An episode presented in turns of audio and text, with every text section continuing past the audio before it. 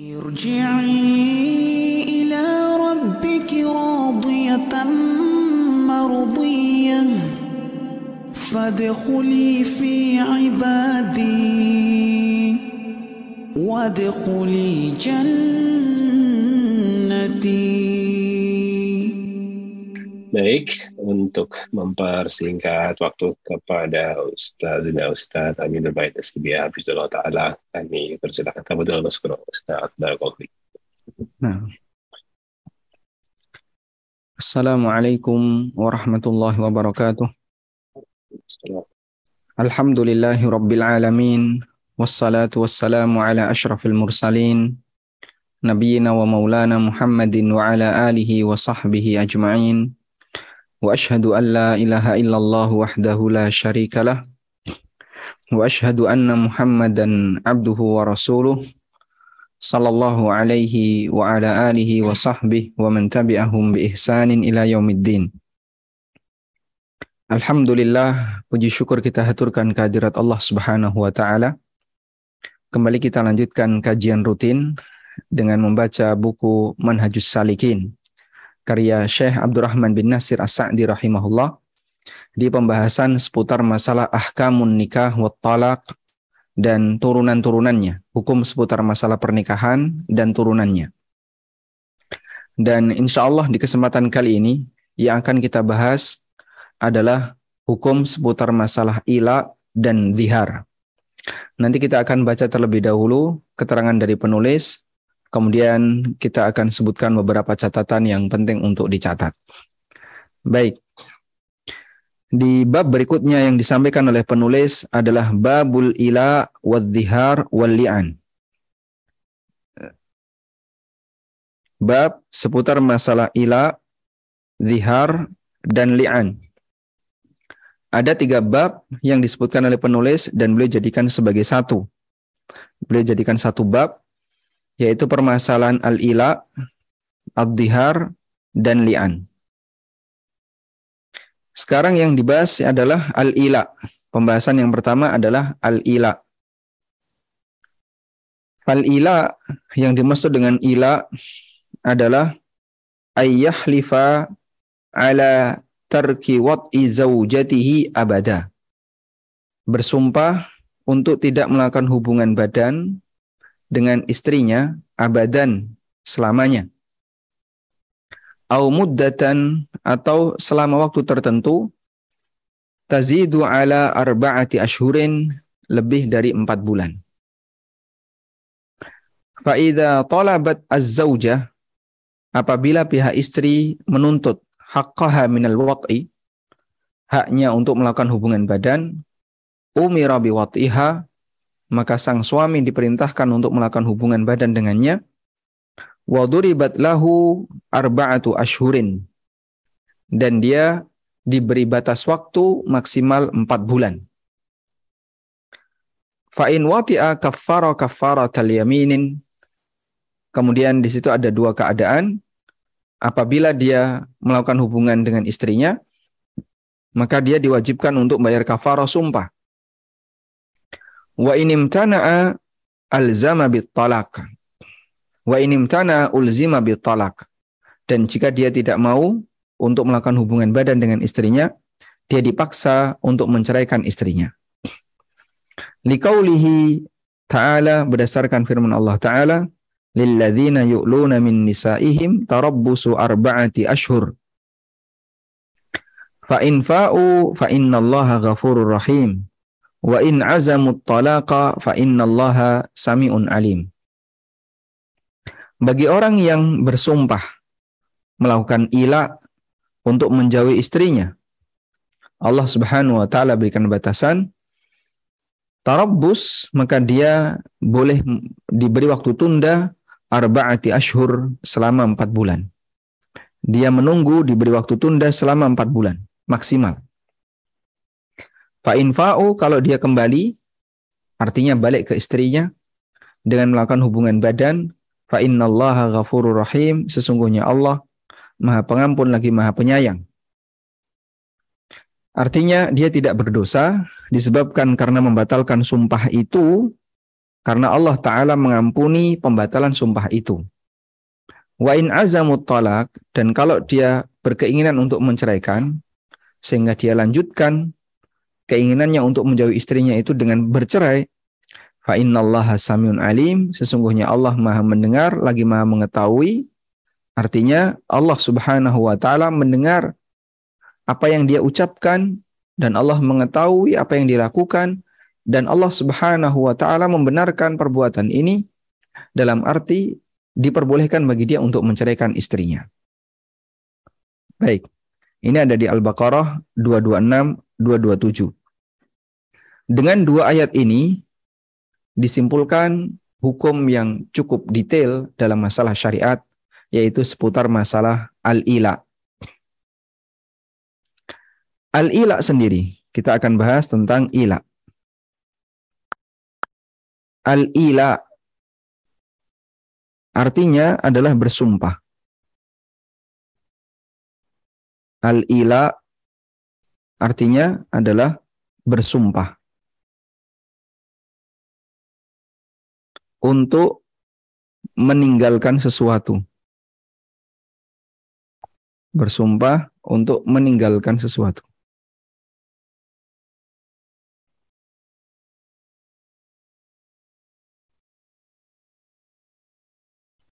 Sehingga orang punya kebiasaan tertentu. Lalu dia bersumpah tidak akan melakukan itu lagi. Dengan menyebut kalimat sumpah, maka itu bisa disebut sebagai al-ila. Dan ila tidak hanya kaitannya dengan masalah hubungan badan atau dalam keluarga. Termasuk juga ketika ada orang bersumpah untuk tidak melakukan sesuatu yang menjadi rutinitasnya. Allah Subhanahu wa taala berfirman tentang sumpah yang dilakukan oleh Abu Bakar As-Siddiq. Di surat An-Nur ayat 22. Wala ya'tali ulul fadli minkum was-sa'ah ayyutu ulil qurba wal masakin wal muhajirin fi sabilillah wal ya'fu wal yasfahu Janganlah ulul fadli minkum, orang yang punya kelonggaran harta di antara kalian. Wassa'ah dan punya kelonggaran harta. Punya harta dan punya kelonggaran dalam masalah ekonomi. Janganlah ya la ya tali, jangan bersumpah. Ay, untuk meninggalkan ayyuk tu ulil kurba, untuk meninggalkan perbuatan baik, kebiasaan baik, yaitu memberikan sedekah kepada kerabat dekat. Orang miskin, dan muhajirin fi sabilillah. Wal ya'fu wal yasfahu, hendaknya mereka maafkan dan berlapang dada. Ala tuhibbuna ay yaghfirallahu lakum? Tidakkah kalian suka jika Allah taala mengampuni kalian? Wallahu ghafurur rahim. Dan Allah taala Maha Pengampun lagi Maha Penyayang. Kaitannya dengan ini, ayat ini berbicara tentang Abu Bakar As-Siddiq radhiyallahu anhu Ketika Abu Bakar As-Siddiq, beliau bersumpah untuk tidak memberikan santunan kepada Mistah bin Uthasah. Jadi dulu ada seorang sahabat yang bernama Mistah bin Uthasah.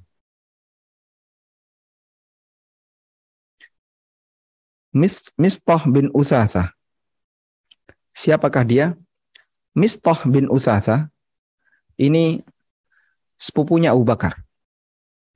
Beliau sepupu dengan Abu Bakar. Masih kerabatnya Abu Bakar. Dan dia termasuk muhajirin.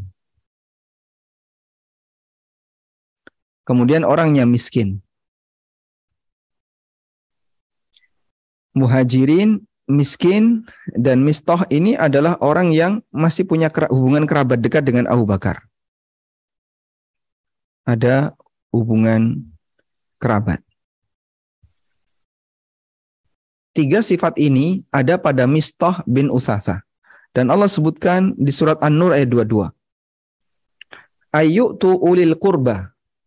Untuk memberikan kebaikan, memberikan harta kepada ulul kurba, kerabat, orang miskin dan muhajirin visabilillah. Mistah itu kerabatnya Abu Bakar dan dia orang miskin. Dan dia termasuk sahabat muhajirin fisabilillah. Sehingga tiga kriteria ini ada pada sahabat Mistah bin Usatha. Kejadiannya, Mistah bin Usatha ikut serta dalam menuduh Aisyah radhiyallahu anha terkait terkait hadisul ifki terkait peristiwa tuduhan dusta yang diberikan kepada Aisyah radhiyallahu anha di mana Aisyah dituduh berzina. Aisyah dituduh berzina. Mistah ikut-ikutan.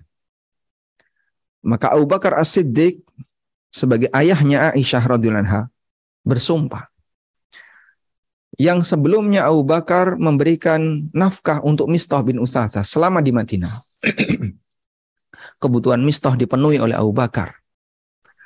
Ya, nafkah Mistah yang memberikan adalah Abu Bakar. Tiba-tiba ketika peristiwa ter, uh, kejadian itu, hadisul ifki, tuduhan dusta Aisyah yang dihembuskan oleh orang-orang munafik, Mistah ikut-ikutan. Maka Abu Bakar marah dengan Mistah dan beliau bersumpah tidak lagi akan memberikan speser pun hartanya kepada Mistah bin Usasa. Karena beliau marah. Maka Allah Subhanahu wa taala ingatkan dalam ayat yang tadi kita baca, wala ya'tali ulul fadli minkum wassa'ah ayyutu ulil qurba wal masakin wal muhajirin fi sabilillah. Jangan sampai orang yang punya kekayaan dan kelonggaran harta bersumpah la ya'tali, bersumpah untuk tidak memberikan kebaikan kepada kerabat, orang miskin dan muhajirin fi sabilillah. Kemudian Allah perintahkan wal ya'fu wal yasfahu. Maafkan Abu Bakar, maafkan Mistah. Maafkan Mistah. Ala tuhibbuna ayyaghfirallahu lakum? Tidakkah Allah Ta'ala, tidakkah engkau menyukai kalau Allah Ta'ala mengampunimu? Maka sebagaimana kau ingin diampuni oleh Allah, maafkan orang lain. Li'annal jaza' min jinsil amal. Karena yang namanya balasan itu sejenis dengan amal. Sehingga ketika amalanmu adalah memaafkan orang yang bersalah kepadamu, maka balasan yang diberikan kepadamu adalah Allah akan memaafkan kesalahanmu. Masya Allah. Dan itu adab yang diajarkan oleh Allah Subhanahu wa taala kepada sahabat Abu Bakar As-Siddiq radhiyallahu anhu. Dan kita tahu yang namanya kehormatan itu Masya Allah harganya sangat mahal. Sehingga kalau ada orang yang menuduh kehormatan kita, keluarga kita, anak kita, putri kita, tentu sebagai orang tua dia akan marah. Abu Bakar marah kepada Mistah dalam bentuk dia tidak akan lagi memberikan nafkah kepada Mistah namun dilarang oleh Allah Subhanahu wa taala. Baik, kepentingan kita dari hal ini adalah kalimat wala ya'tali. Ini termasuk di antara bentuk sumpah ila. Abu Bakar melakukan ila beliau melakukan ila bersumpah dalam bentuk apa? Tidak memberikan nafkah kepada Mistah bin Usasa. Maka ila pengertiannya adalah bersumpah untuk meninggalkan sesuatu ya, yang itu menjadi kebiasaannya atau meninggalkan sesuatu yang sudah menjadi rutinitasnya. Baik. Selanjutnya sebagai mukaddimah bahwa sumpah itu beda dengan nazar. Sumpah itu boleh dibatalkan. Boleh dibatalkan ya tanpa sebab. Apalagi ketika sumpah itu menghalangi seseorang untuk berbuat baik. Terutama sumpah yang menghalangi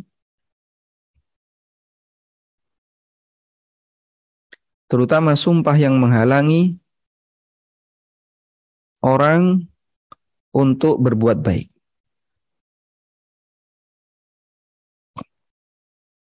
Sehingga membatalkan sumpah hukumnya dibolehkan. Allah Subhanahu wa taala ingatkan di surat Al-Baqarah, "Wa la taj'alullaha urdatan li aymanikum an tabarru wa tattaqu wa tuslihu bainan nas."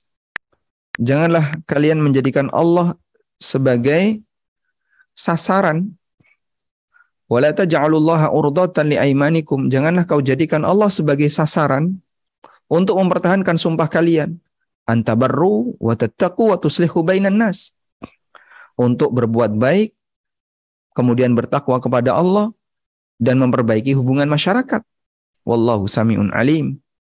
Allah subhanahu wa ta'ala maha mendengar lagi maha mengetahui.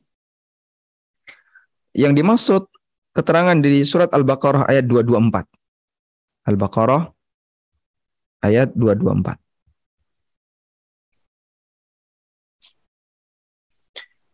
Ini berbicara tentang keberadaan sebagian orang yang dia bersumpah untuk tidak melakukan sesuatu yang itu isinya kebaikan. Karena mungkin jengkel, marah, dan seterusnya. Sampai akhirnya dia kepepet untuk melakukan kebaikan itu. Lalu dia merasa, saya sudah bersumpah, saya sudah menyebut nama Allah, nggak enak saya harus mencabut sumpah saya, harus menelan kembali ludah saya. Karena saya sudah menyebut nama Allah. Maka Allah Subhanahu wa taala jelaskan, jangan kau jadikan Allah sebagai sasaran untuk mempertahankan sumpahmu sehingga kau tidak mau berbuat baik. Contohnya gimana, Pak? Ada orang marah, si A marah sama si B, padahal ini bersaudara. Si A marah sama si B, padahal dia bersaudara. Lalu dia bilang, demi Allah, selamanya aku tidak akan masuk ke rumahmu. Sampai akhirnya si B ini punya hajatan nikahkan anaknya atau hajatan A, hajatan B, pokoknya punya hajatan. Si A sebagai saudara, masa sih nggak diundang? Diundanglah si A. Ketika suasana sudah mulai reda, suasana permusuhannya sudah mulai reda, si A diundang. Akhirnya si A memegangi sumpahnya. Saya nggak sudi untuk datang ke rumahmu karena saya sudah mengucapkan sumpah. Saya sudah terlanjur menyebut nama Allah untuk tidak masuk ke rumahmu. Sehingga dia tidak mau masuk ke rumahnya B. Padahal ini hajatan di rumahnya B. Itu contoh orang yang sumpahnya menghalangi dia untuk berbuat baik. Sehingga solusinya bagaimana? Batalkan sumpah. Karena membatalkan sumpah dalam posisi ini lebih baik daripada kau mempertahankan sumpah. Agar kita tetap menjaga hubungan baik antara sama manusia, bisa islah dengan sama manusia, menjaga takwa, dan aneka kebaikan yang lainnya bisa kita jaga. Baik. Karena melanggar sumpah dan membatalkan sumpah hukumnya diperbolehkan. Dan bahkan Nabi Shallallahu Alaihi Wasallam termasuk di antara uh, yang beliau lakukan apabila ada yang lebih baik dari apa yang beliau lakukan ketika beliau bersumpah dan ada pilihan yang lebih baik daripada sumpah yang beliau sampaikan, maka beliau batalkan sumpahnya. Dan beliau uh, melakukan yang lebih baik daripada apa yang beliau sumpahkan. Sebagaimana disebutkan dalam hadis riwayat Bukhari Muslim dari sahabat Abu Musa al-Ash'ari radhiyallahu anhu. Nabi SAW bersabda, Inni wallahi insya Allah la ahlifu ala yaminin fa'ara ghairaha khaira minha illa ataitu alladhi huwa khairun wa tahallaltuha. Sungguh demi Allah, ketika saya bersumpah dan aku melihat ada sesuatu yang lebih baik daripada apa yang menjadi sumpahku, maka aku akan lakukan yang lebih baik itu dan aku batalkan sumpahku. teks hadisnya saya cantumkan di sini.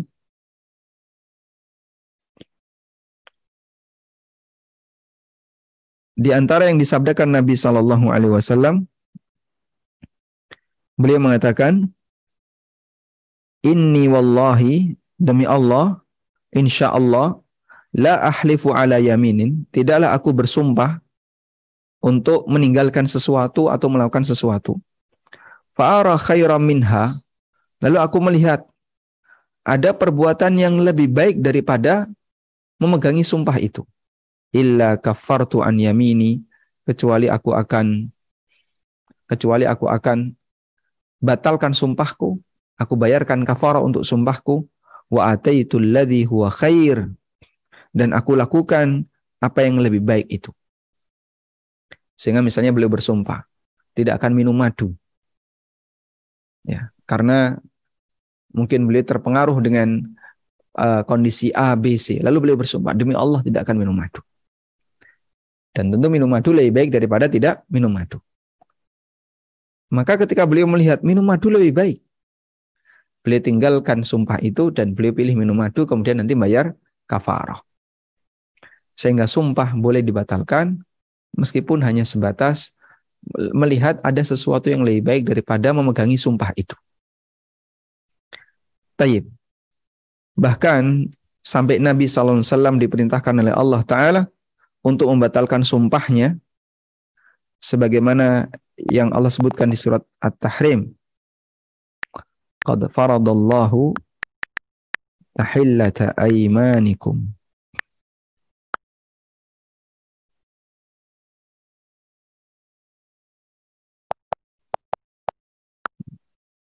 Di surat At-Tahrim Allah taala berfirman, "Ya ayuhan nabi, lima tuharrimu ma ahallallahu lak?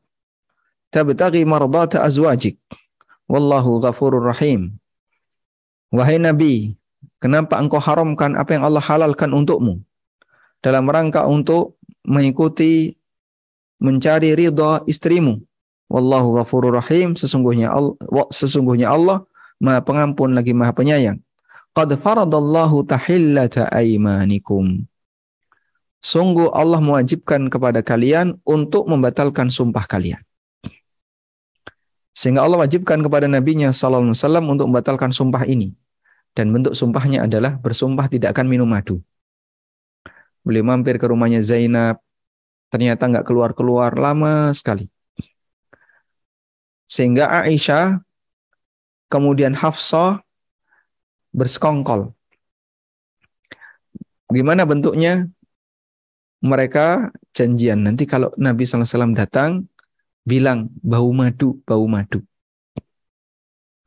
Betul ketika Nabi SAW datang, mereka menyampaikan seperti itu, bau madu. Akhirnya karena merasa nggak enak, maka Rasulullah SAW bersumpah, demi Allah tidak akan minum madu. Ya. Dan itu disebut oleh Allah Ta'ala beliau menolak apa yang Allah halalkan dalam rangka untuk mencari kerelaan istrinya. Dan Allah wajibkan kepada beliau untuk membatalkan sumpahnya. Taib. Sehingga sumpah sekali lagi boleh dibatalkan. Apalagi untuk sumpah yang menghalangi orang untuk berbuat baik.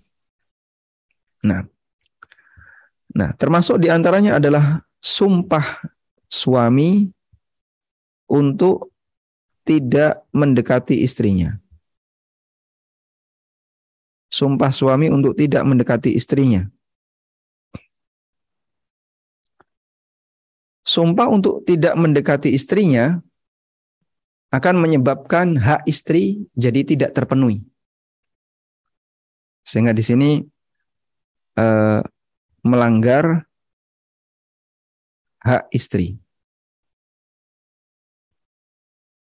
Mungkin suaminya jengkel, lagi berantem sama istrinya, lalu dia bersumpah untuk tidak mendekati istrinya. Sehingga tidak melakukan hubungan badan dengan istrinya. Dan itu termasuk di antara bentuk pelanggaran terhadap hak istri.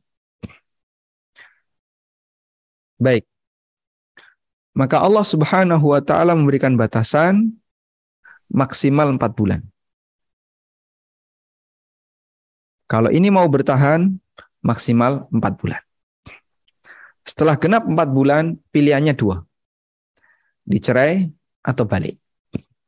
Kalau tetap mau cerai, silahkan. Mau pisah, silahkan. Islam tidak melarang orang bercerai. Tapi kalau balik, harus bayar kafarah sumpah karena dia telah bersumpah untuk tidak mendekati istrinya. Baik. Nah inilah yang dimaksud dengan ila. Dan ini yang dimaksud dengan hukum ila dalam keluarga. Dan Rasulullah Sallallahu Alaihi Wasallam, Nabi Sallallahu Alaihi Wasallam pernah mengilak pernah mengilak para istri beliau.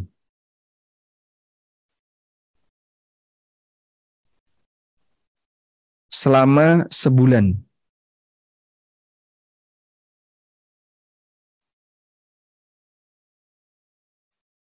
Nabi SAW mengilak selama sebulan.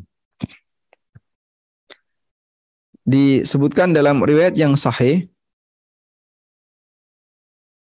Nabi SAW mengilak istri beliau selama sebulan.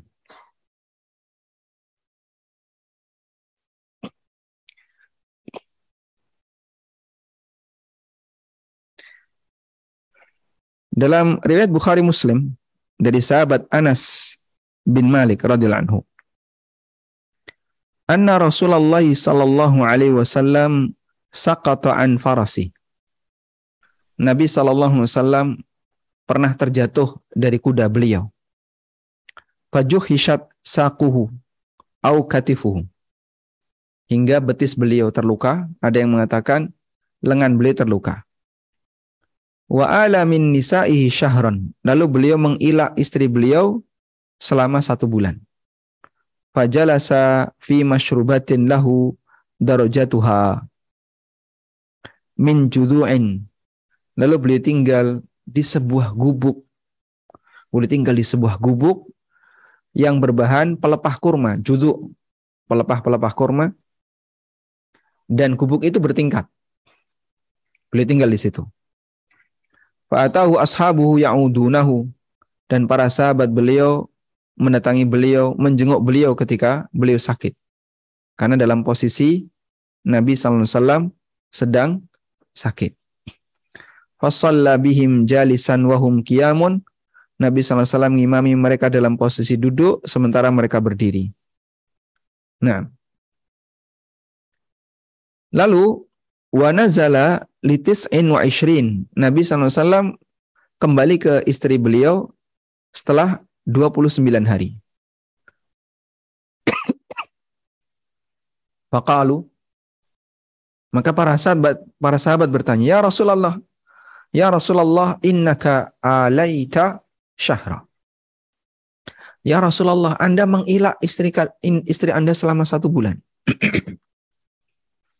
Faqala kemudian Nabi SAW bersabda, Inna syahra tis'un wa ishrun. Satu bulan itu bisa 29 hari. Artinya Nabi SAW mengilak selama satu bulan dan beliau tidak melanggar kalimat ilak itu. Dan beliau genepi selama 29 hari. Taib. Berarti ilak itu perbuatan dosa atau tidak? Jawabannya tidak. Ya. Sehingga di sini kita berikan catatan satu ila hukumnya boleh.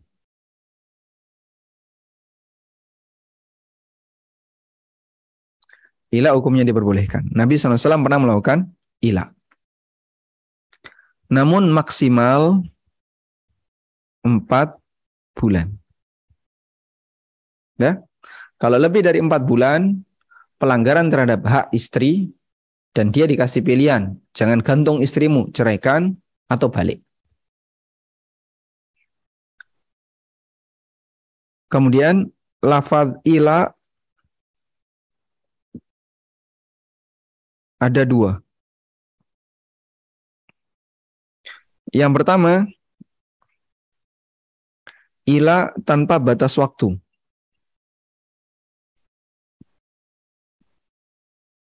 Ila tanpa batas waktu.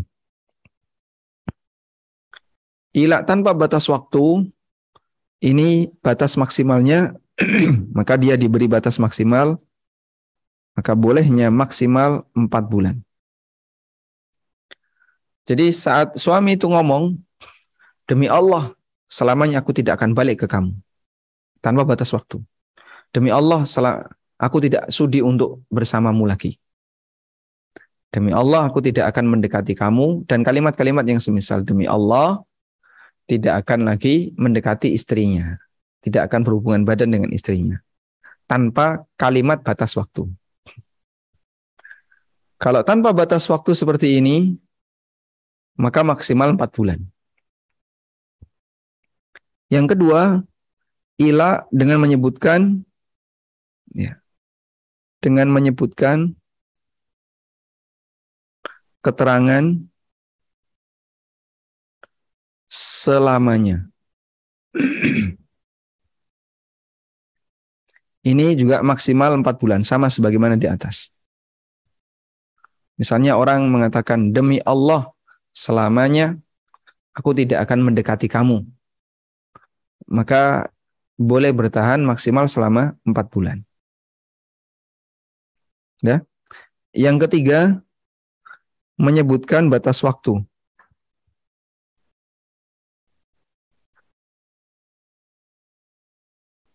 Menyebutkan batas waktu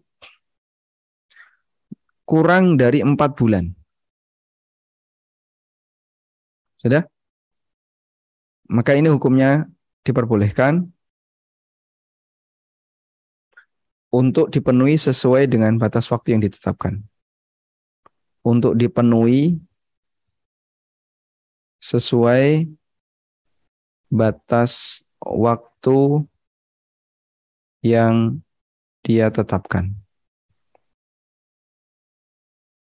Misalnya, sang suami mengatakan, demi Allah, tiga bulan ini saya tidak akan mendekati kamu.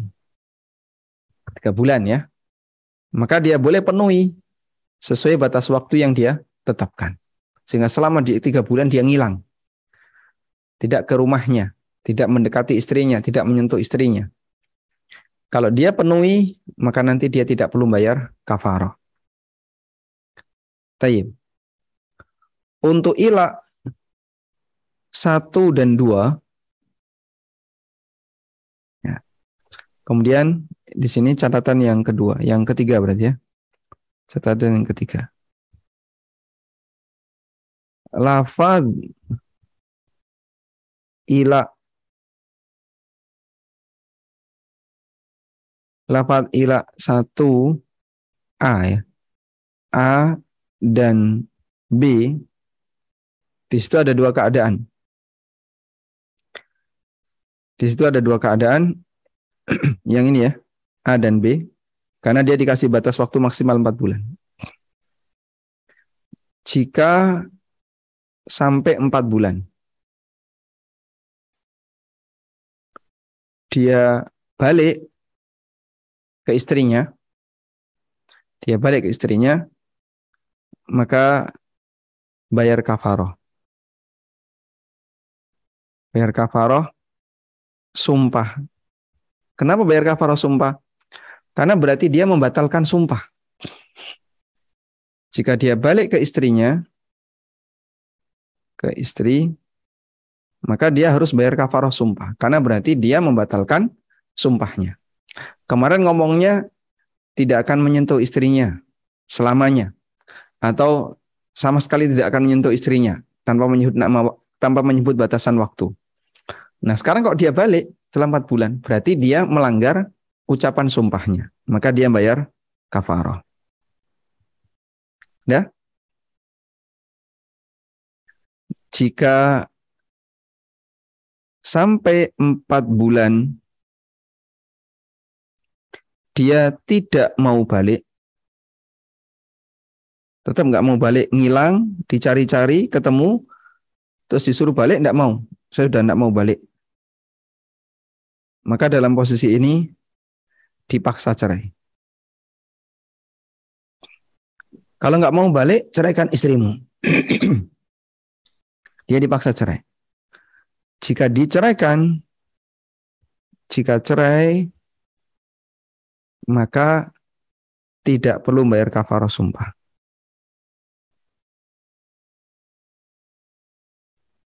Jika mau cerai, maka tidak perlu kafarah sumpah. Kenapa nggak perlu kafarah sumpah?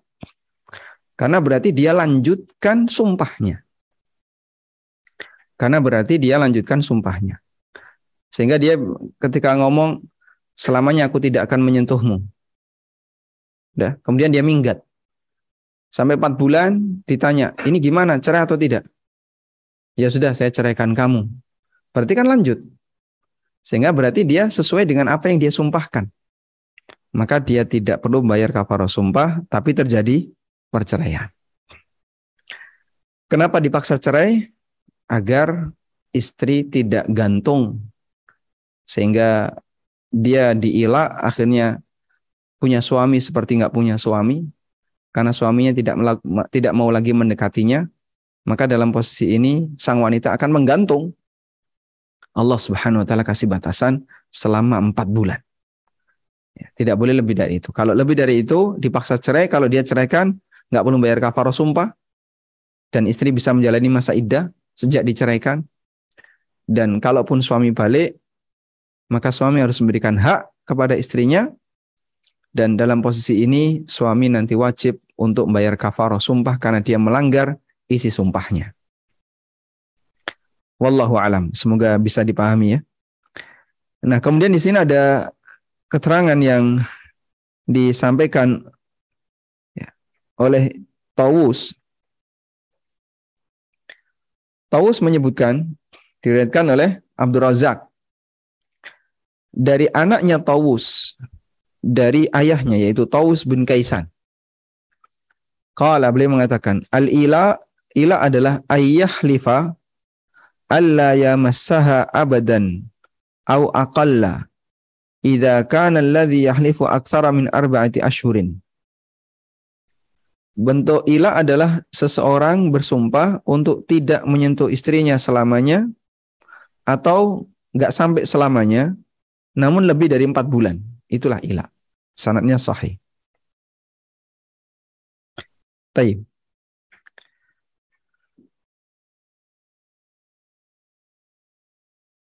Baik, kemudian lalu bagaimana kalau misalnya ila itu digantungkan dengan al-masyiah? Ila itu digantungkan dengan al-masyiah. Sehingga dia mengucapkan insya Allah. Saat mengilak dia mengucapkan insya Allah. Insya Allah aku tidak akan mendekatimu selama empat bulan. Apabila ada orang yang bersumpah untuk tidak melakukan hubungan badan dengan istrinya selama lebih dari empat bulan, lalu setelah itu dia mengucapkan insya Allah. Ya. Demi Allah, aku tidak akan melakukan hubungan dengan kamu selama sepuluh bulan, selama satu tahun, insya Allah. Terus setelah itu pergi dia. Fa inna hadza la yakunu ilaan. Maka ini tidak disebut ila. Fal yaminul mu'allaqah bil masyiah la hinsa fiha. Karena sumpah yang di situ dikaitkan dengan insya Allah maka tidak ada tidak ada istilah membatalkan sumpah. Tidak ada istilah membatalkan sumpah. Sehingga saat dia melakukan hubungan badan dengan istrinya, padahal kurang dari empat bulan atau kurang dari masa ilaknya, dia tidak wajib untuk membatalkan sumpah. Wallahu alam. Walhamdulillahi rabbil alamin.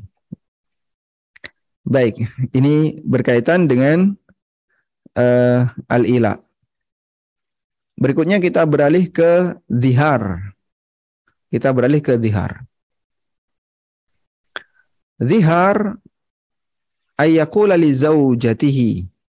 Zihar adalah orang mengatakan di hadapan istrinya. Anti alayya kadhahri ummi. Engkau bagiku seperti punggung ibuku. Anti alayya kadhahri ummi. Engkau bagiku seperti punggung ibuku. Atau sebelumnya di sini ada catatan footnote yang disampaikan di sini. Sahhaha Syekh Syekh Abdurrahman As-Sa'di mengatakan Al-ila yang akidu bil yamin billah wa bit talaq wal itq wa ghairi dzalika mimma yu'addu halifan. Ila itu sah terhitung sebagai sumpah kepada Allah dan untuk tak bisa untuk talak, untuk perceraian atau yang lainnya yang itu masuk dalam kategori sumpah. Berdasarkan firman Allah taala lilladzina yu'luna min nisaihim. Dan tadi sudah kita jelaskan bahwasanya ilah itu tidak hanya kaitannya dengan masalah hubungan badan termasuk juga yang lain. Kita beralih ke zihar. Zihar seorang suami mengatakan di hadapan istrinya, "Engkau bagiku seperti punggung ibuku." wa nahwuhu dan lafaz yang semisalnya min alfadit tahrim as-sarih li zaujatihi atau lafaz yang semisalnya yang lafaz itu adalah mengharamkan istrinya untuk dirinya tahrim sarihah mengharamkan dengan tegas istrinya untuk dirinya at-tahrim as-sarihah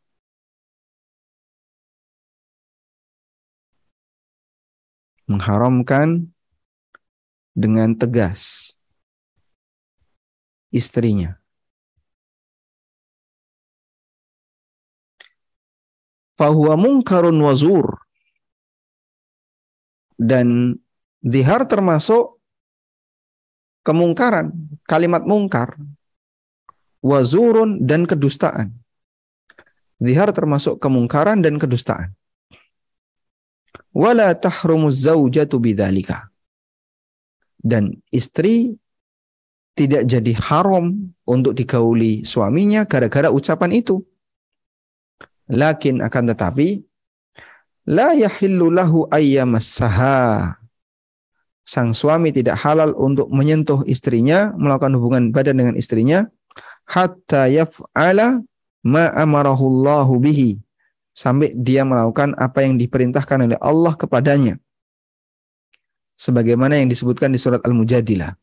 Walladzina yudhahiruna min nisaihim thumma ya'uduna lima qalu. Orang-orang yang mendihar istrinya, kemudian dia mau menarik kembali ucapannya. Fatahriru raqabah. Sampai akhir ayat, dan di situ Allah Subhanahu wa taala sebutkan ada tiga hal yang harus dilakukan. Bebaskan budak, mukminah salimah minal uyub. Budak yang muslim yang tidak punya aib ad-darah bil amal yang aib itu bisa membahayakan dia ketika bekerja. Budak kok sakit-sakitan atau buta ya, kedua matanya atau pincang sehingga disuruh kerja tidak bisa. Maka ini budak yang punya aib Kemudian kalau tidak ada budak, fa'ilam yajid, kalau nggak menemukan budak, puasa dua bulan berturut-turut. Insya Allah. fa'ilam yastati, kalau nggak bisa puasa dua bulan berturut-turut, at'ama sittina miskina. Dia ngasih makan kepada 60 orang miskin. Wasawa'an kana dhihar mutlaqan au muakkatatan biwaktin ka Ramadan wa nahwihi.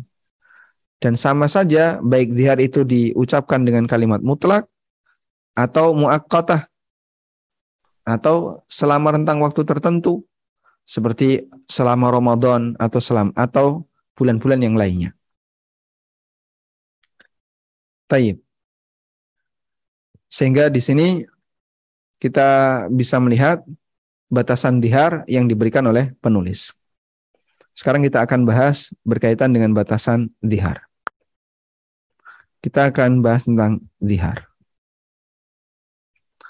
Az-zihar berasal dari kata az-zohru. Berasal dari kata az-zohru.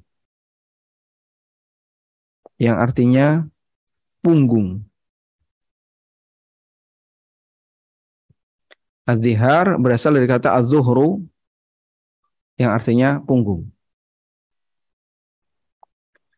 Dan sesuatu yang nampak di permukaan itu disebut dengan zohir.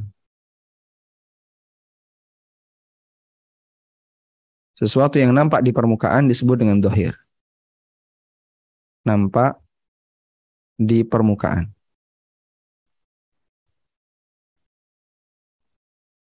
Hada zohirun. Ini satu hal yang jelas yang nampak di permukaan. Punggung disebut az-zuhru karena dia nampak di permukaan. Dilihat dari belakang, punggungnya yang nampak. Dan ini disebut dengan zuhrul kah, zuhrul kahfi. Zuhrul kahfi. Punggung telapak tangan karena dia nampak di permukaan. Nah, lalu kenapa disebut dihar? Karena dulu masyarakat Arab masyarakat Arab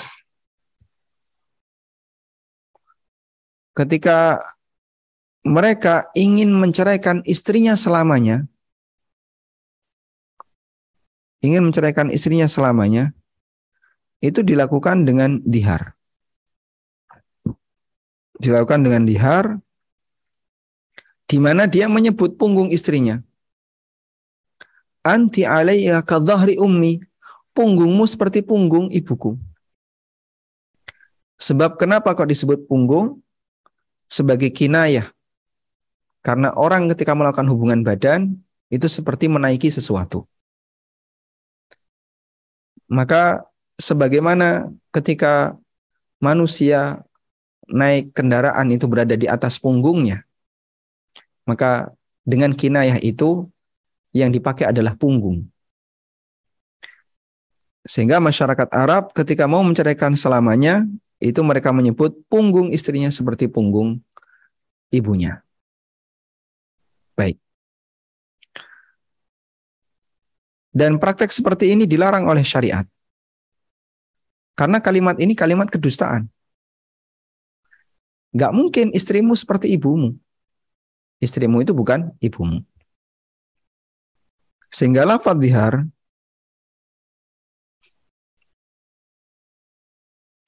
sehingga lafaz dihar itu bisa dengan punggung sebagaimana yang menjadi lafat masyarakat Arab. Bisa dengan punggung ya. Atau zuhur zuhrun. Atau ini tadi ya. Az-zuhru. Punggungmu seperti punggung ibuku. Bisa juga dengan bagian yang paling vital yang ada pada manusia berkaitan dengan kehormatannya. Ya, misalnya kemaluan. Kemaluanmu seperti kemaluan ibuku. Artinya aku haram untuk menyentuhmu, melakukan hubungan badan denganmu, sebagaimana aku haram melakukan hubungan badan dengan ibuku. Dan ini disebut oleh Allah Ta'ala sebagai kedustaan. Karena istrimu bukan ibumu. Sehingga Allah katakan di surat Al-Mujadilah. Allah berfirman di surat Al-Mujadilah. Berkaitan dengan praktek orang yang melakukan dihar. Alladzina yudhahiruna minkum min nisaihim ma hunna ummahatihim. Orang-orang yang melakukan dihar kepada istrinya disamakan dengan ibunya, mahunna ummahatihim. Istrimu itu bukan ibumu. Kok bisa istrimu disebut ibumu? Ngawur kamu kalau ngomong. Dia menyampaikan, Kak, wahai istriku, kau seperti ibuku. Ya. Punggungmu seperti punggung ibuku. Kemaluanmu seperti kemaluan ibuku. Ngawur kamu ngomong. Ini istrimu, bukan ibumu. Lalu Allah katakan, In ummahatuhum illallahi. Yang disebut dengan ibumu itu yang melahirkan kamu. Nah istrimu tidak melahirkan kamu. Maka Allah sebut wa innahum la yaquluna munkaram minal qawli wa zura. Sesungguhnya mereka telah mengucapkan kalimat kemungkaran dan kedustaan. Masa istrinya disebut ibunya? Ibu itu yang melahirkan kamu dan istrimu tidak melahirkan kamu. Ngawur orang ini kalau ngomong. Kan gitu ya? Masya Allah ya. Pembicaraan, ucapan itu kalau ngawur Allah subhanahu wa ta'ala nggak ridho. Sampai pun dalam masalah seperti ini. Seorang suami sebenarnya ingin mengharamkan istrinya biar dia nggak lagi balik ke istrinya. Dia bilang, kamu seperti ibuku. Itu kata Allah ngawur ngomongnya. Wong ibumu itu yang melahirkan kamu dan istrimu tidak melahirkan kamu. Kok bisa nyebut istrimu kayak ibumu? Masya Allah. Allah tidak ridho ketika hambanya mengucapkan kalimat semacam ini. Maka disebut oleh Allah, wa innahum la yaquluna munkaram minal qawli wa zura. Sungguhnya mereka telah mengucapkan kalimat kemungkaran, kalimat kemungkaran dan kedustaan. Makanya hati-hati ya dengan lisan. Lisan itu salah dalam pengucapan terhitung sebagai dusta dan Allah Subhanahu wa taala tidak ridho dengan kedustaan. Tayyib. Oleh karena itu, untuk lafaz dihar, ini saya ganti aja organ vital gitu ya. Organ paling vital dalam hubungan suami istri. Misalnya aurat besar, seperti kemaluan, atau aurat besar yang lainnya. Maka yang seperti itu kalau disamakan dengan ibunya atau dengan mahramnya yang lain, misalnya seperti saudariku dan seterusnya, itu termasuk lafat zihar. Ya. Jadi ini disamakan dengan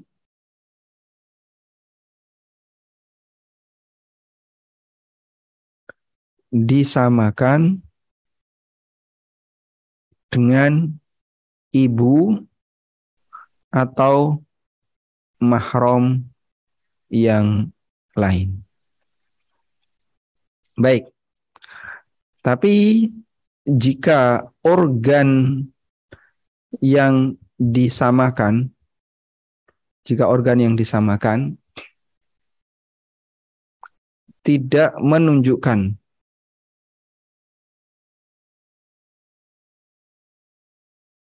hal yang paling vital, jika organ yang disamakan tidak menunjukkan hal yang paling vital, bukan zihar. Ya. Misalnya, rambutmu seperti rambut ibuku. Dah? Maksud suami apa itu? Ya, karena rambut istrinya keriting kayak ibunya misalnya. Kan waktu nador nggak kelihatan begitu malam pertama buka jilbab loh kok keriting? Kemarin kamu nggak bilang kalau kamu keriting. Atau loh kok rambutmu kayak gini? Misalnya ngombak atau apa.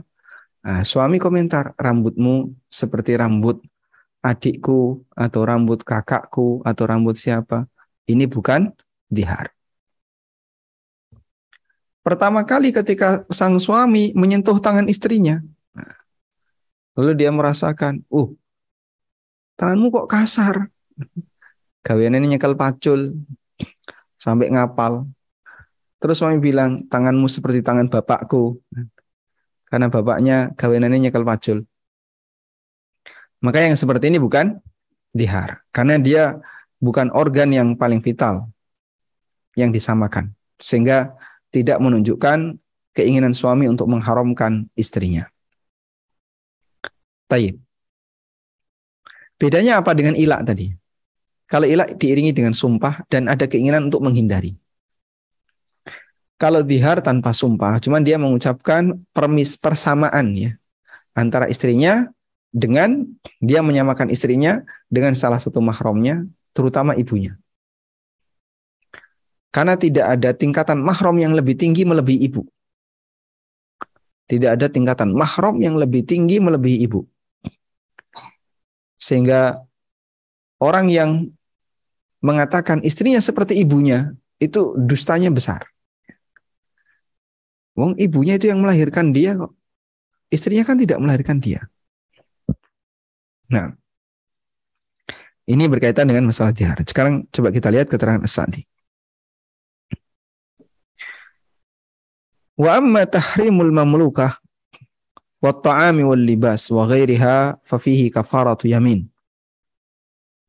Adapun orang yang mengharamkan al-mamlukah budak atau makanan atau pakaian atau yang lainnya hal-hal yang halal fa fihi kafaratu yamin maka di situ ada kafarah yamin. Wa kadzalikal amru idza dhaharat al-mar'atu min zawjiha. Dan hal yang sama adalah ketika seorang wanita mendihar suaminya. Wallahu a'lam. Ini ada tambahan di footnote. Allah Subhanahu wa taala berfirman di surat Al-Maidah, "Ya ayyuhalladzina amanu la tuharrimu thayyibati ma ahallallahu lakum." Wahai orang yang beriman, janganlah kalian mengharamkan makanan halal yang Allah ber, yang Allah halalkan untuk kalian ila an dzakarallahu kafaratal yamin fi hadhil umur sampai kemudian Allah sebutkan tentang kafarah yamin dalam masalah ini. Yaitu karena dia uh, tidak mau mengkonsumsi sesuatu yang Allah halalkan. Sekarang coba kita menuju Al-Maidah ayat 87. Di Al-Maidah ayat 87 Al-Maidah ayat 87.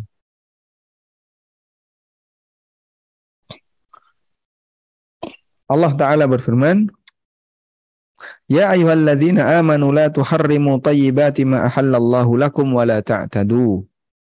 Wahai orang yang beriman, janganlah kalian mengharamkan apa yang Allah halalkan kepada kalian dan jangan melampaui batas. Innallaha la yuhibbul mu'tadin. Sesungguhnya Allah tidak menyukai yang melampaui batas.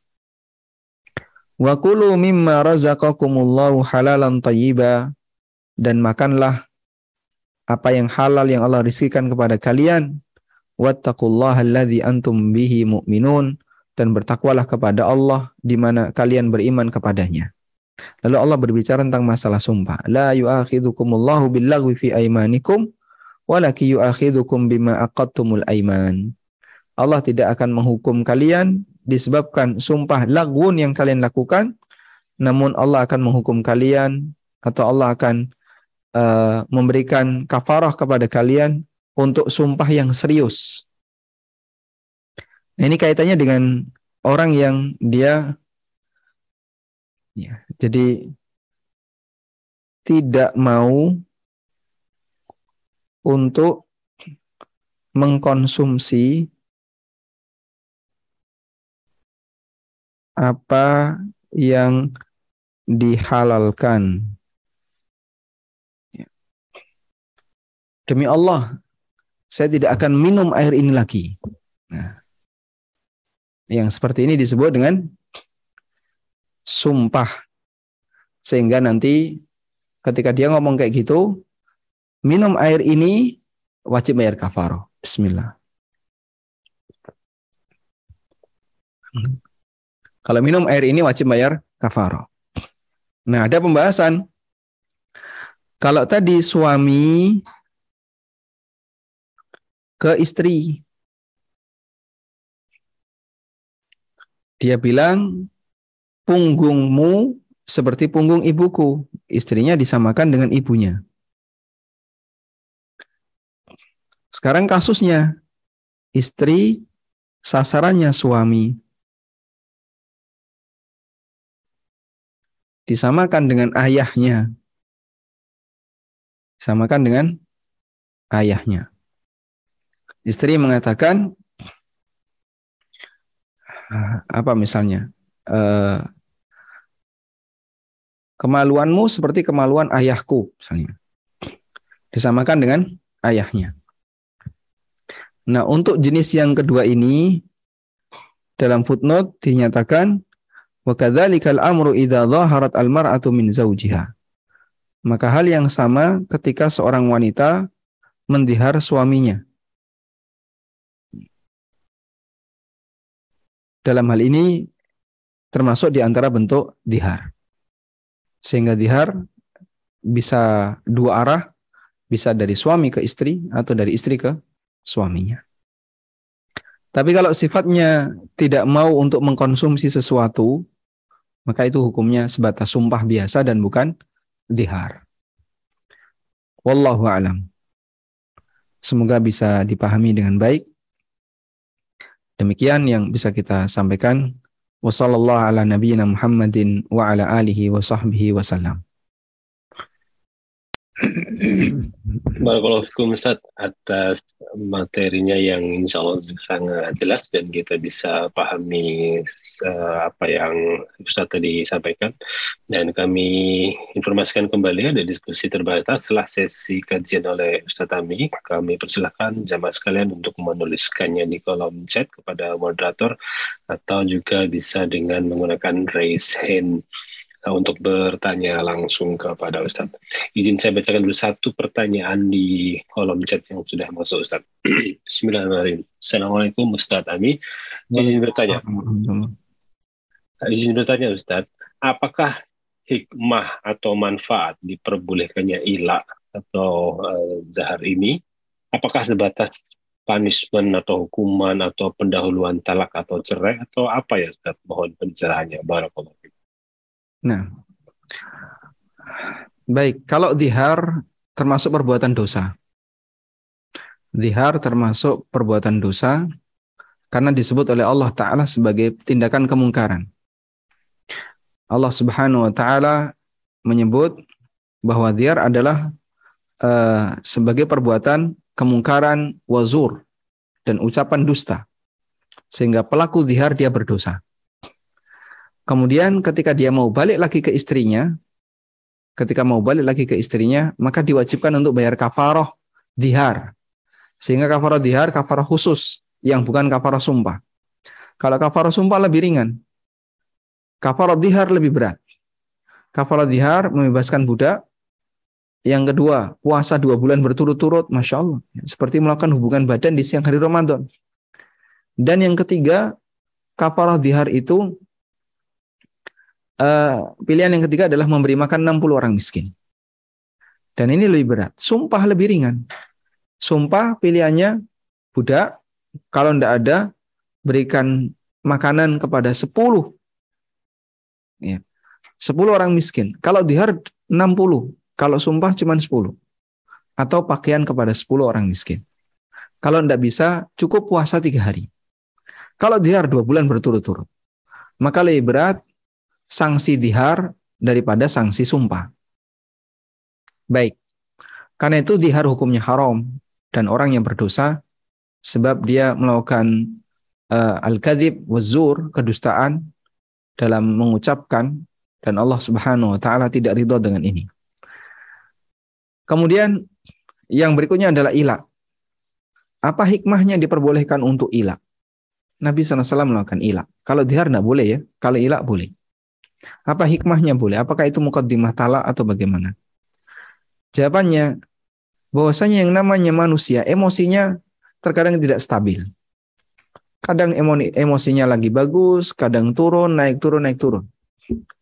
Dalam posisi seperti itu, Islam tidak melarang seseorang untuk meluapkan emosinya selama tidak ada unsur kedustaan. Dan ilah itu nggak ada unsur kedustaan. Karena orang melakukan ilah, dia menginginkan untuk untuk sementara atau dalam waktu tertentu tidak melakukan hubungan badan dengan istrinya. Mungkin bisa jadi dalam rangka untuk menghukum istrinya, atau uh, karena dia sudah mulai jengkel dengan istrinya dan seterusnya. Lalu dia pergi meninggalkan istrinya atau dia menyendiri dan tidak mau nyentuh istrinya. Maksimal diberikan batas waktu oleh syariat empat bulan. Taib. Ini yang disebut dengan al-ila. Sehingga emosi uh, dalam keluarga yang sifatnya tidak stabil itu syariat menghargai kamu bisa jadi jengkel, kamu bisa jadi marah, kamu bisa jadi nggak seneng. Andaikan nggak seneng sama pasangan hukumnya haram, banyak orang yang berdosa. Banyak sekali orang yang berdosa. Namun syariat mengizinkan, memberikan toleransi, tapi ada batasnya. Agar nggak senang itu jangan kebablasan sampai melanggar hak orang lain. Kalau sampai kebablasan melanggar hak orang lain, maka jadinya dolim sehingga diizinkan sebagaimana cerai diizinkan. Pak, kenapa kok perceraian itu diizinkan dalam syariat Islam? Coba bayangin kalau ada sebuah keluarga, mereka berdua udah nggak cocok. Ketemu berantem, setiap ketemu berantem, panas terus. Gimana dia bisa bahagia? Gimana dia bisa bahagia? Sehingga bisa jadi justru cerai itu solusinya. Saat dia cerai, maka dia dapat solusi. Sehingga dengan berpisah, dia bisa mendapatkan kebahagiaan maka bahagia tidak hanya uh, terbatas pada ikatan pernikahan. Bisa jadi bahagia justru terjadi di luar ikatan pernikahan. Karena itu ada talak, ada hulu. Hulu berarti gugat cerai dari pihak istri. Kan istri tidak merasa bahagia dengan lelaki ini, lalu dia gugat cerai, dia hulu, dan seterusnya. Intinya, hikmah terbesarnya adalah menghargai keberadaan, suasana emosi pasangan sehingga terjadilah seperti ini. Wallahu a'lam. Barakallah atas jawabannya. Insya Allah mudah dipahami oleh penanya dan kita semua. Masih masih berhubungan dengan tadi Ustaz. Uh, bagaimana kalau posisi ila itu terjadi pada istri kepada suaminya Ustaz? Barakallah. Ila istri kepada suaminya. Iya. Yeah. Istri tidak mau diajak hubungan badan oleh suaminya. Kalau ini tidak boleh ya. Wallahu alam saya uh, belum mengetahui dalil tentang itu. Namun ada ancaman apabila seorang suami mengajak istrinya idza du'iyat imra'atun ila hajati ba'liha apabila seorang suami mengajak istrinya fa'abat lalu istrinya menolak la'anat hal malaikatu hatta tusbih. Maka dia dilaknat oleh malaikat sampai pagi. Sehingga apakah istri punya hak ilah? Wallahu alam saya tidak tahu. Tapi kalau dari daerah di sini tidak bisa. Ya, dalam hal ini tidak bisa. Yang ada adalah hak untuk gugat cerai itu ada. Adanya hak untuk gugat cerai. Nah itu mungkin ada. Tapi kalau ilah, Wallahu alam saya tidak tahu. Nah, Barakallahu fiik Ustaz atas jawabannya. Uh, baik, kesempatan selanjutnya kami berikan kepada jemaah yang sudah resin pada Abu Muad. Silahkan di unmute. Mohon singkat dan sesuai tema. Tafadol. Assalamualaikum warahmatullahi wabarakatuh. Waalaikumsalam warahmatullahi wabarakatuh. Jazakallah ya. Ustaz mau nanya uh, terkait dengan dihar itu apa uh, jika ucapan diharnya itu itu sesungguhnya memang ada kemiripan misalnya wajahnya gitu. Wajah istri dengan wajah ibunya gitu atau wajah bibinya gitu. Terus atau tubuhmu itu terlihat seperti tubuh ibu apa bibiku atau atau siapa pokoknya mahrumnya itu. Itu bagaimana Ustaz hukumnya? Assalamualaikum. Waalaikumsalam warahmatullahi wabarakatuh menyamakan ya menyamakan istri dengan mahram namun bukan di dua bagian tadi ya punggung atau organ yang paling vital. Maka ini tidak masuk dalam kategori dihar karena maksud suami dengan menyebut kalimat itu adalah untuk mengenang adanya kesamaan antara dua ini. Ya misalnya seperti tadi wajahmu kok mirip seperti bibiku atau apa misalnya uh, badanmu seperti bibiku, ya, podo gendute misalnya. Misalnya seperti itu. Maka seperti ini tidak masuk dalam kategori dihar. Karena dia hanya menyampaikan realita yang ada. Sementara yang dimaksud dihar itu adalah orang ingin mengharamkan istrinya dengan menyebut istrinya sebagaimana layaknya ibunya. Punggungmu seperti punggung ibuku. Aku nggak sudi lagi untuk menyentuhmu karena kamu seperti ibuku. Sehingga tujuan dihar adalah at-tahrim. Mengharamkan apa yang dihalalkan. Dengan menyebut istrinya sebagaimana ibunya. Maka Allah Ta'ala murka. Karena ibu dengan istri jelas jauh berbeda. Ibumu itu yang melahirkan kamu. Bukan at-tashbih. Maksud dihar itu bukan at-tashbih, tapi at-tahrim. Saya ulang ya. Maksud dari dihar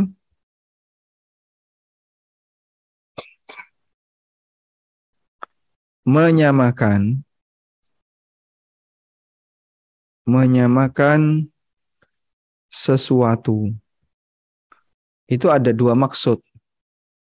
Yang pertama untuk tasbih menyerupakan Ini hukumnya boleh. Hukumnya boleh ya. Jika memang ada keserupaan. Menyamakan sesuatu pada uh, anggota badan istri.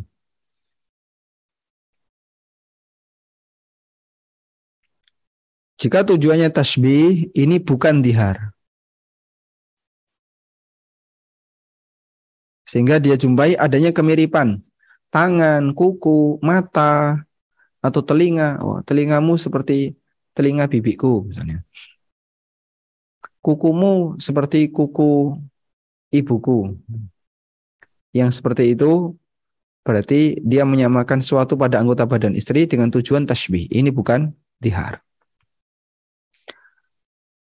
Kemudian yang kedua adalah menyamakan sesuatu pada anggota istri untuk tujuan tahrim. Tahrim itu mengharamkan. Tujuannya untuk mengharamkan. Karena dia sudah nggak ingin lagi dekat dengan istrinya. Nah inilah yang dimaksud dengan dihar. Dan bagi masyarakat jahiliyah, dihar itu cerai selamanya. Dan dalam Islam tidak, dihar itu bukan cerai selamanya. Tapi ngomong ngawur. Menyamakan istri dengan ibu. Dengan maksud untuk mengharamkan status istrinya.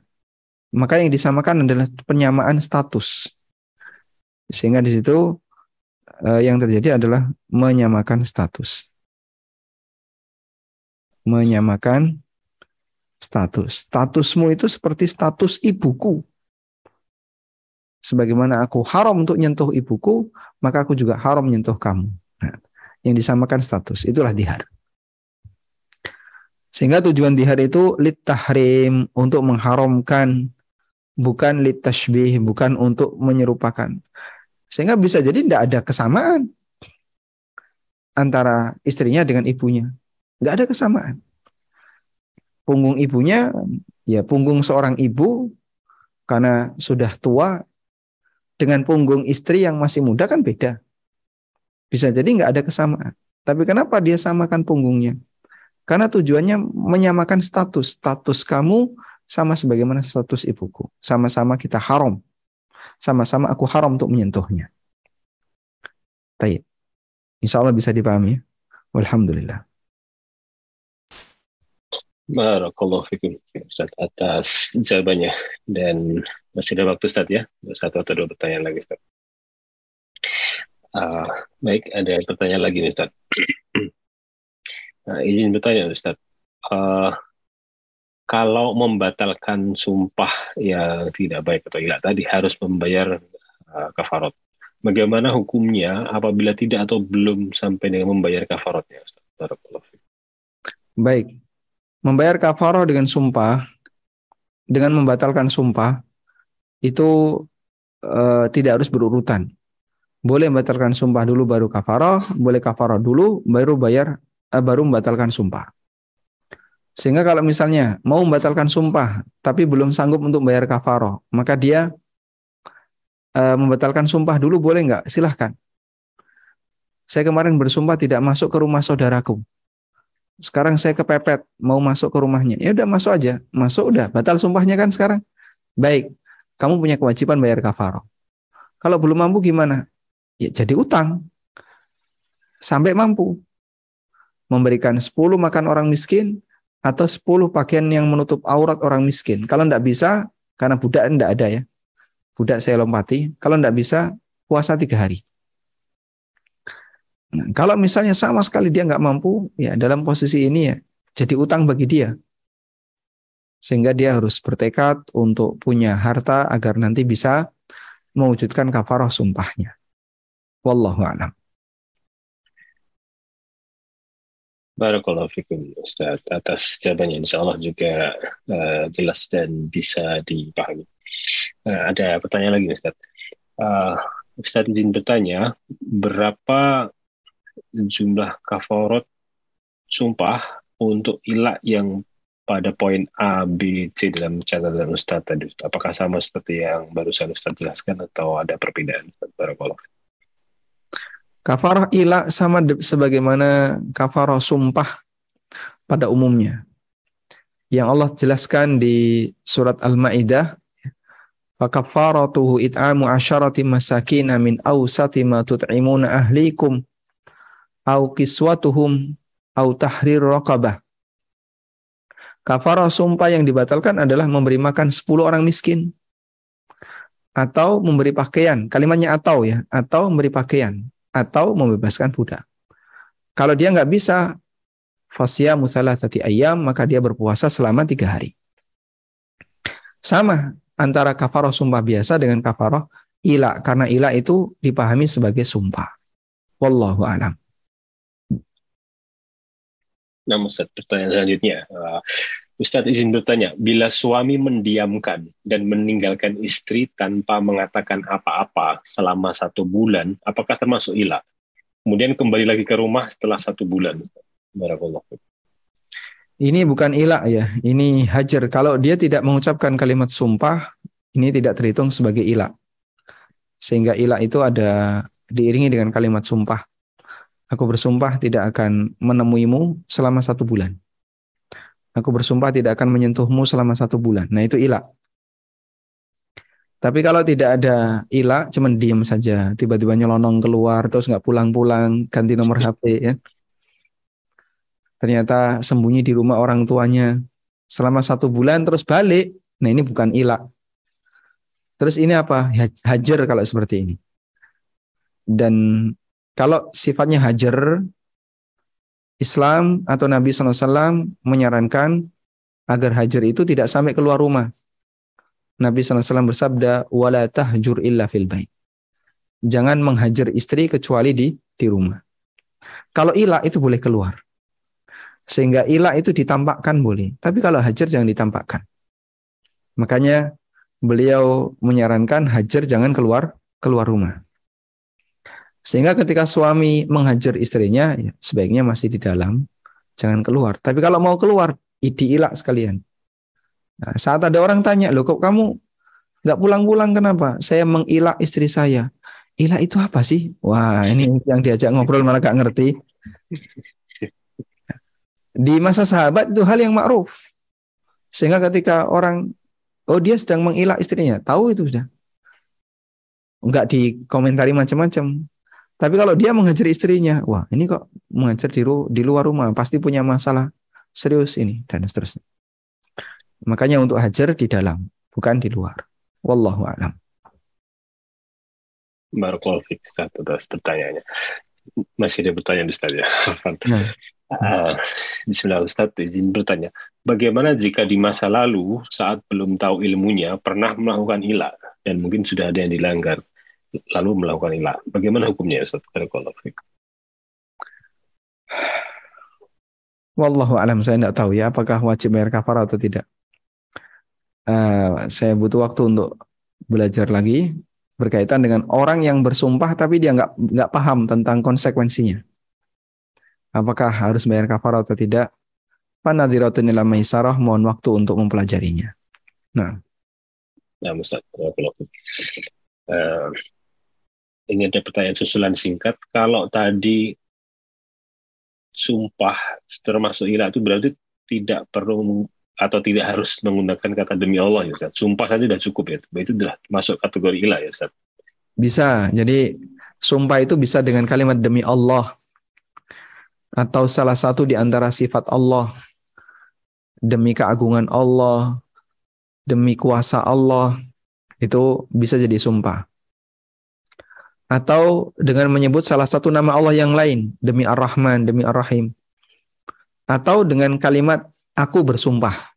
Nah, itu juga termasuk sumpah. Meskipun tidak diiringi dengan demi Allah. Karena uh, kalimat sumpah itu tidak harus dengan kata demi Allah.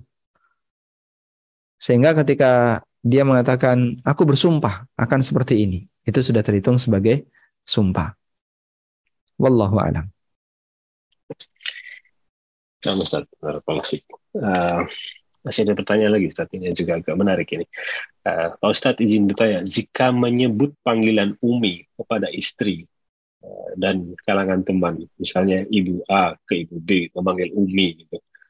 Karena pernah dengar teman, karena pernah dengar teman saya menolak memanggil Umi dan dipanggil Umi.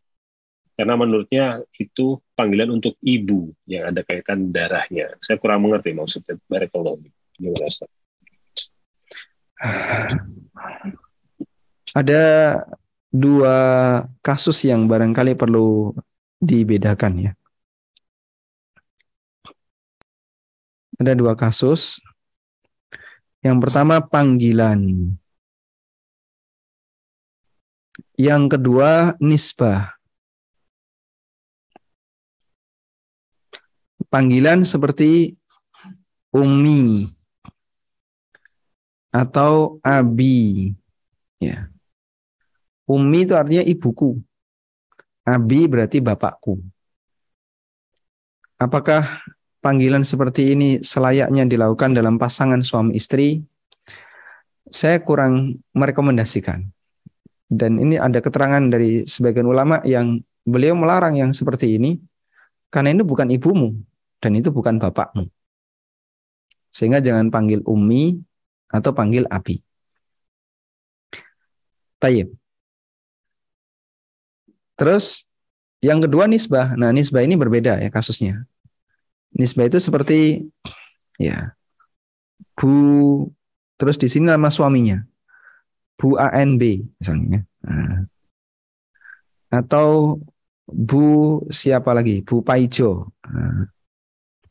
Kan tidak ada ya nama perempuan Paijo. Anggap misalnya nggak ada nama perempuan Paijo. Bu Paijo kan berarti istrinya Paijo. Nisbah seperti ini termasuk di antaranya misalnya eh, ada orang yang namanya Wati. Ya. Wati lanjutannya nama istrinya, eh, nama suaminya Wati Paijo. Ini yang umum ya. Wati Paijo. Apabila ini lit ta'rif untuk pengenal untuk tanda pengenal lit ta'rif hukumnya boleh. Karena menisbahkan sesuatu yang sifatnya li ta'rif hukumnya diperbolehkan selama ya dalam hal itu ada hubungannya. Sehingga Bu Paijo dipahami oleh masyarakat oh maksudnya istrinya Pak Paijo. Bu ANB berarti istrinya ANB dan seterusnya. Termasuk Wati Paijo berarti Wati ini istrinya Pak Paijo. Ini li ta'rif. Ya kalau kita sih contohnya uh, misalnya Dokter Buana uh, Darmais. Kenapa kok ada ada di, dikaitkan dengan Darmais? Oh, beliau dari rumah sakit Darmais. Fulan Darmais. Oh, berarti dari rumah sakit Darmais. Sehingga identitas Darmais itu bukan asal usulnya, tapi identitas tempat kerja. Dan orang dikenal dengan itu. Insya Allah jika sebatas selit ta'rif, hukumnya boleh. Ini kaitannya dengan nisbah. Tapi kalau panggilan, ini tidak diperbolehkan seharusnya. Karena itu bukan ibunya dan itu juga bukan bapaknya. Sehingga jangan sebut umi ibuku atau abi bapakku. Wallahu alam, tapi bagaimana kalau bahasa ini sudah hal yang ma'ruf, artinya orang saling paham bahwasanya panggilan Ummi dan Abi itu untuk pasangan suami istri. Dan sebenarnya lebih kepada lebih kepada membahasakan anak. Ya. Misalnya ibu manggil anak pertama dengan kakak. Orang tua menganggil anak pertama dengan kakak. Manggil anak yang terakhir dengan adik. Selalu seperti itu. Apakah berarti itu kakaknya? Apakah berarti ini adiknya? Tidak.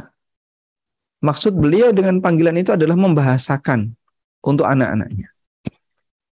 Sehingga anak yang tertua selalu dipanggil mbak, kakak, teteh, teteh ya. Teteh itu kakak. Nah. Selalu dipanggil dengan itu ya. Kemudian anak yang bungsu selalu dipanggil adik, adik, adik oleh orang tuanya. Padahal mereka tidak ada hubungan kakak adik ini anaknya.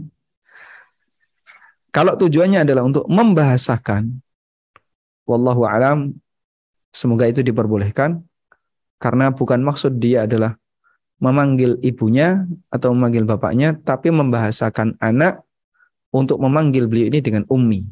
Membahasakan anak untuk memanggil beliau ini dengan abi. Wallahu alam. Insyaallah, barakallah. Eh, disusul pertanyaan, Ustaz. Bagaimana kalau gitu uh, panggilan yang baik atau ma'ruf antara suami dan istri, Ustaz? Barakallah. panggilan bebas Pak ya. Dan tidak ada batasan seperti ini karena ini dikembalikan ke uruf. Pasangan suami istri yang baru menikah, belum punya anak, panggilannya akan berbeda ketika dia sudah punya anak. Ketika belum punya anak dipanggil say atau sayang atau yang atau apa lagi? Atau cintaku atau apa bebas. Hah? D atau beb beb ya. Hmm. Beb itu apa? Bebeb. atau panggilan-panggilan yang lainnya. Itu bebas, tidak ada masalah. Yang penting panggilan itu eh, tidak melanggar aturan. Ya, ya kalau melanggar aturan tidak boleh. Saya kok panggil saya nama setan? Oh bahaya. Syaitan ya. Ya ini tidak boleh kalau seperti ini berarti penghinaan. Selama tidak ada larangan diperbolehkan dan itu dikembalikan kepada uruf masing-masing. Maka kita tidak harus mengikuti orang Arab dalam masalah ini dan juga tidak harus mengikuti orang berbahasa Inggris. Semuanya bebas. Ketika nanti mereka punya anak, panggilannya berbeda, berubah lagi. Mungkin untuk membahasakan anaknya. Sehingga dipanggillah Umi, dipanggillah Abi, anaknya karena baru satu dipanggil adik. Ya. Padahal itu anaknya. Ya. Dan insya Allah kalau sebatas tujuannya adalah untuk membahasakan dan itu bagian dari uruf artinya masyarakat paham ya bahwasanya ini bukan panggilan untuk ayah maupun ibu maka insya Allah diperbolehkan nah Nah, kalau Ustaz. Insya Allah masih ada satu pertanyaan lagi yang berkaitan dengan uh, sumpah-sumpah ini Ustaz. Assalamualaikum Ustaz, izin bertanya. Kalau ada sumpah dusta pada hal-hal yang umum sifatnya di masa lalu, apakah cukup bertaubat saja atau diikuti dengan kafar juga Ustaz? Jazakallahu khair. Waalaikumsalam warahmatullahi wabarakatuh. Sumpah dusta itu disebut dengan al-yaminul ghamus. Sumpah dusta disebut al-yaminul ghamus. Jadi ada kejadian di masa silam yang real, realitanya itu A, tapi dia bersumpah B. Misalnya orang jadi saksi. Lalu saksi yang dia sampaikan itu dusta.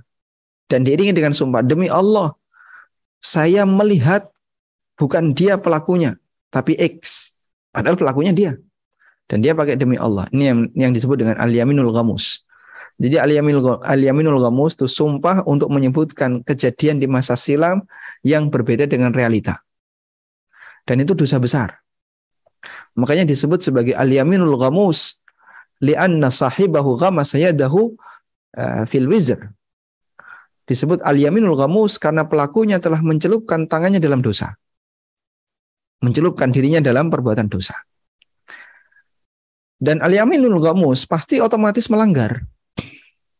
Karena realitanya tidak seperti itu. Dia ngomongnya apa? Pelakunya X, realitanya pelakunya A. Ya. Kenapa dia ngomong X padahal realitanya pelakunya A?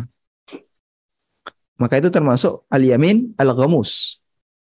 Dan al-yaminul otomatis dia sumpah batal tidak sesuai dengan realita. Yang dia ucapkan tidak sesuai dengan realita. Nah, karena otomatis batal, apakah masih perlu bayar kafarah? Dalam hal ini ulama beda pendapat dan pendapat yang lebih kuat adalah tidak perlu bayar. Tapi kewajiban dia untuk bertobat karena dia sudah mengucapkan kalimat yang dusta diiringi dengan sumpah. Wallahu a'lam.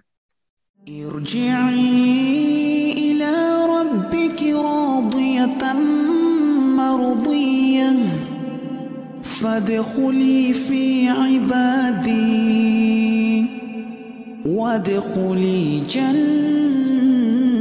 جنتي.